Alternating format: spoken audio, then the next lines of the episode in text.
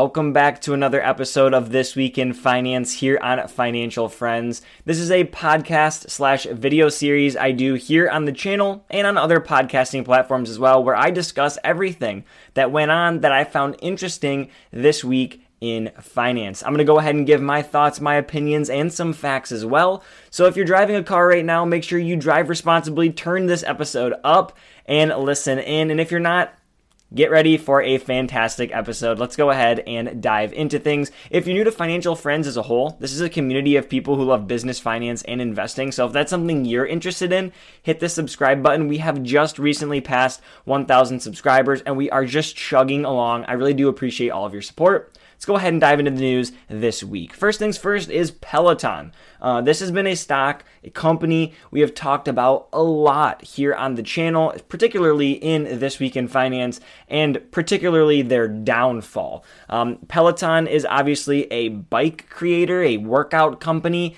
fitness company that was for the longest time selling their bikes direct to consumer at a premium price with a premium subscription model. Um, and the product was very hard to get your hands on. You had to order through Peloton, show up to one of their like outlet mall style things at a actual mall, um, and purchase the product. Since then, since this last year, and a change at the CEO position, there has been a lot of change at Peloton, and rightfully so. And they actually need this change. This change appears to have been a good thing. It's appearing to help benefit the brand, at least from a consumer standpoint. So, Peloton is now vowing to put bikes in every Hilton branded hotel in the United States. That's going to be about 5,400 different hotels, which is crucial to mass marketing. Take a product that you normally had to hear about from the cult of users. You had to stumble on it upon social media. You had to see one of their um, advertisements that was maybe a little bit more direct targeted to fitness people. And you remove all of that and you shove the bikes in people's faces. They now are selling the bikes at Dick's, which is a massive sporting goods store if you're not familiar. They're also going to be selling them on Amazon, and they're now going to stick them in the workout rooms of 5,400 different hotels that takes what was a previous very small niche group of people who are basically trying to market out the product themselves. Because again direct to consumer means either spend a lot on marketing and, and people find out about you or you don't. Uh, now putting these bikes in front of people's faces means they're going to stumble onto them on accident. You need actual growth and you need to be accessible. That is what they're actually doing now. They're actually being accessible. This is again, like I said, a mars, mark, mass market, pardon, um, versus direct to consumer model. The mass market model, at least from a high level, from a a point of view where I'm sitting behind a computer screen, but from a point of view of someone who is just looking at the business as a whole, makes a little bit more sense because of the price. So to sell a lot of them would allow you to lower the price. To not sell a lot of them means you have to stick at a more premium product, and they want to be a premium product. They are positioning themselves as a premium product. But the problem with that is, in today's world, with the economy that people feel like we are moving into, and the fact that I can still get a Planet Fitness membership for $10 a month, it's a very difficult sell for a $1,500 bike a $44 a month subscription and a previously hard to get product. So they're attempting to fix that hard to get aspect. I believe that it's working. I believe the accessibility of the product in Hilton hotels is going to draw a little bit more demand. The accessibility of the physical product to purchase within a Dick's Sporting Goods or online through Amazon is going to be beneficial to sales. Um, but the $1,500 price tag and $44 a month subscription to use your $1,500 product is still a hard sell. It's going to take time, it's going to take effort, and it's going to take a willingness to change and probably pivot into something that you might not want wanted to be. If you wanted to be a purely premium product, that's perfectly fine. I'm just not sure you're going to be able to stick there in the fitness world with the current position of the company. And in addition to that, they're cutting 500 more jobs because they need to save costs. Yeah. All right, next up Kim Kardashian has agreed to pay $1.26 million to settle a SEC investigation into cryptocurrency dealings. Now, essentially, what happened is Kim Kardashian said, Hey, look at Ethereum Max. I'm going to post this on my Instagram. Go buy Ethereum Max. Here's how you buy Ethereum Max. And Ethereum Max paid her $250,000. She was not telling anybody that Ethereum Max was paying her $250,000. And that lies in the problem of not disclosing that you were paid to basically advertise for a financial security. And so, because of that, she had been fined 1.26 million dollars. Now they say 1.26 million because she gave back 250,000 of the dollars, the dollars she was paid to market Ethereum Max, and then she's also paying a 1 million dollar penalty on top of that. That is literally pennies on the dollar. And it kind of confuses me because $250,000 for a sponsored post, I know to any of us listening, that seems like an exorbitant amount of money. But to someone like Kim Kardashian, I feel like that's kind of lowballing her.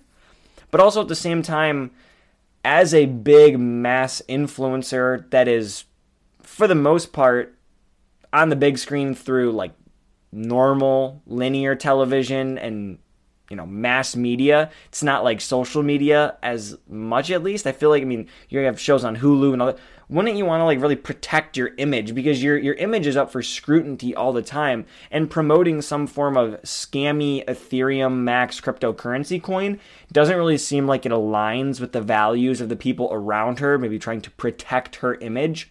Not sure who let this one slip through the cracks but i feel like $250000 to promote a cryptocurrency in the current state or the previous time of the current state. It just doesn't seem like it all lines up to me. So I'm not sure who told her to do this or if it was her doing it on her own.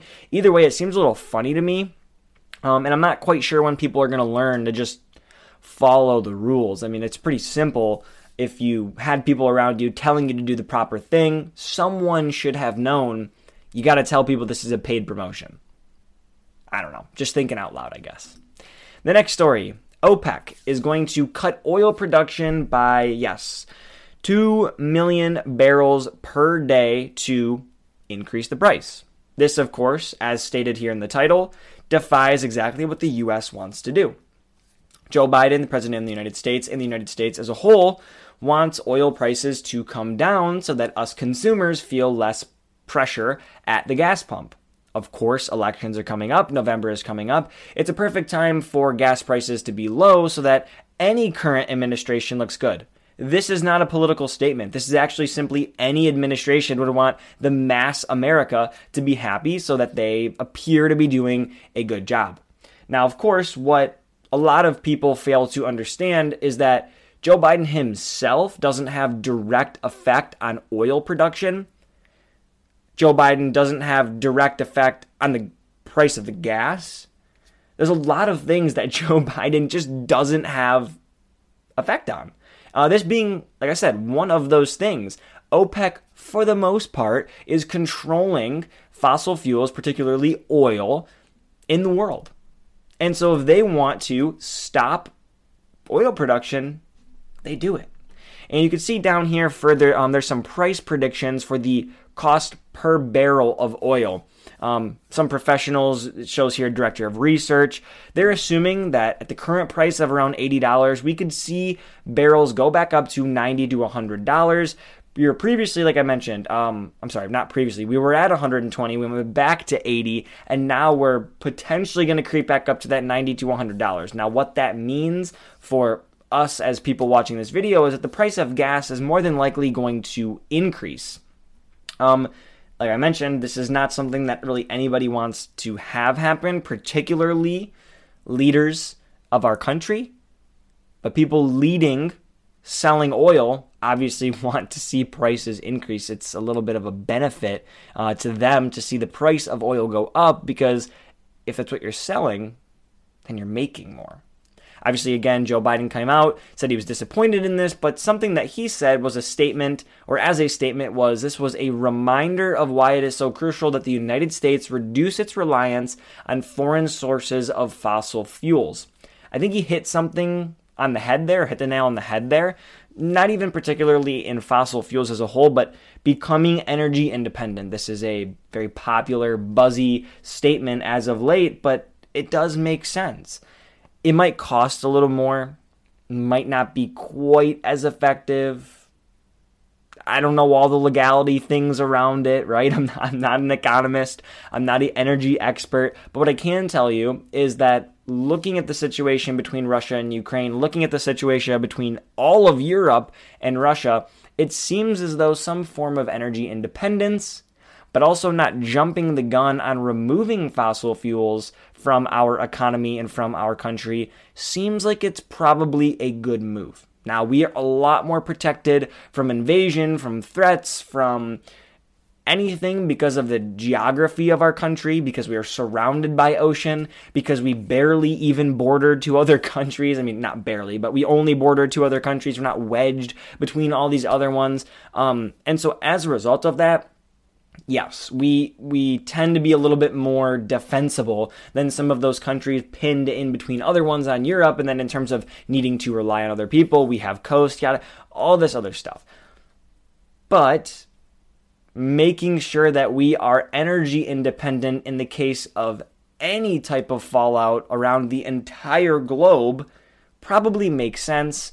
And if we can make it something where own homes within the United States, you know, individual houses have that same energy independence, I think that's a benefit. I don't know in terms of costs. I don't know the effects on the economy. Again, I don't know the effects on energy as a whole that's a long ways away. But all I'm saying is that with this, with the situation in Russia, with the situation in the globe, it's probably something worth looking into and moving towards.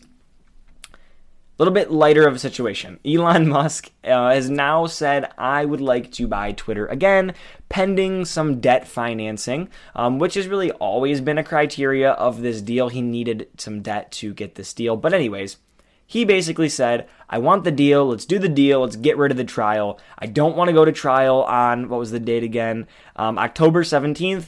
Let's not do it. I'm going to buy the company. Twitter says, good, but we're still going to have the trial. Elon Musk said, Well, why are you basically not taking yes for the answer? Them coming back with, Look, there's a quote in here that I wanted to read. Your proposal is an invitation to further mischief and delay. Essentially, what we have here is a stalemate. He wants to buy the company, he wants them to get rid of the trial. Twitter says, You can buy the company, we're not getting rid of the trial. The judge said, Buy the company by October 28th, no more trial, we're all set. Fail to buy the company by then, we're going to trial. And so, what we have now, and I don't think it's a perfect definition of a stalemate, but what it is is there's some things, some voids that need to be filled here. Either Elon Musk needs to buy the company or he's not going to buy the company and he's going to go to trial on October 28th. There is a lot more to the story. There's a lot more nitty gritty to the story. If you want to search someone who's really been digging into this, look up Meet Kevin on YouTube after this video, of course. But he's been diving into a lot of the nitty gritty details in terms of um, what's actually written in contracts and, and what the law actually says and what this judge is actually saying. So if you want more details, check that out. But essentially, what's going to happen here is Elon Musk is going to buy the company by October 28th and there'll be no trial, or he won't do that and there will be a trial. Either way, I'm going to be watching this situation.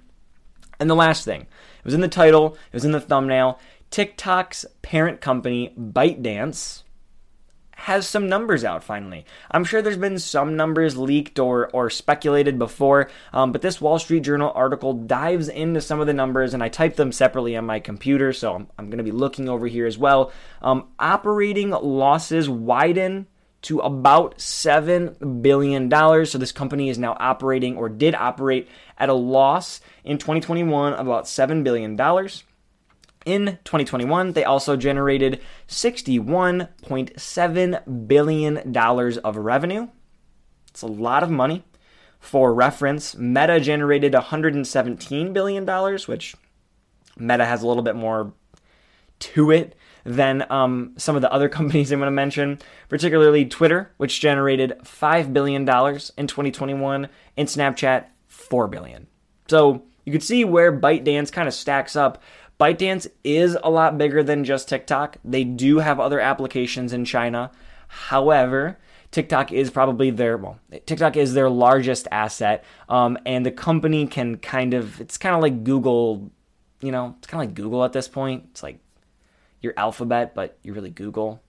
Same thing. So uh, TikTok or ByteDance generated $61.7 billion. Now, the company also had some expenses, and this is what drove their $7 billion loss. $27.4 billion in the cost of sales. So to acquire sales at all, they had to spend $27.4 billion. Um, in terms of research and development spending, that added up to $14.6 billion, $19.2 billion in selling and marketing expenses, and $75.6 billion in market value changes on a range of different convertible securities. So that could be bonds, preferred stock that they could then turn into, you know, common stock. Um, the value of those assets decreased by a lot. so yes, that is that is not perfect for the company. Now, that drove that 7 billion dollar loss, but the company also has a lot of cash. They actually have 42.6 billion dollars of cash or cash equivalents.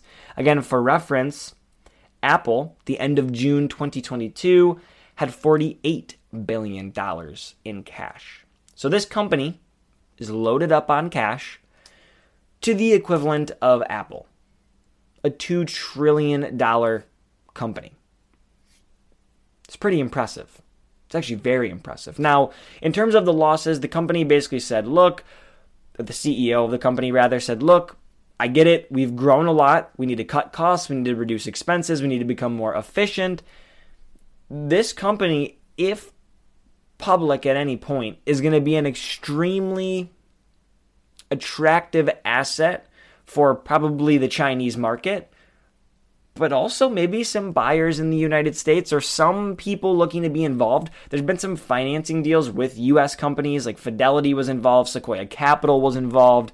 Um, TikTok is a growing asset. ByteDance as a whole is a growing asset. So, um, not too much really to to speak about in terms of the business. Obviously, we all have it on our phones. We all like it. Financial Friends is over there as well, so check it out. But um, I just thought it was pretty cool to get an inside look at some of the the numbers that go behind this company because they are a private company. They entertained a public offering, never did go public. So to get a look at some of their numbers, some of their financials is a pretty interesting thing. So that's all I have for you guys today. I hope you do enjoy or did enjoy this video rather. Thank you very much for taking some time out of your day to tune in. It does mean the world to me. If you enjoyed this video, hit that like button down below. It helps out the channel, helps me out. And also share this video with a friend. Comment something down below, hit subscribe, and I will see you in the next one.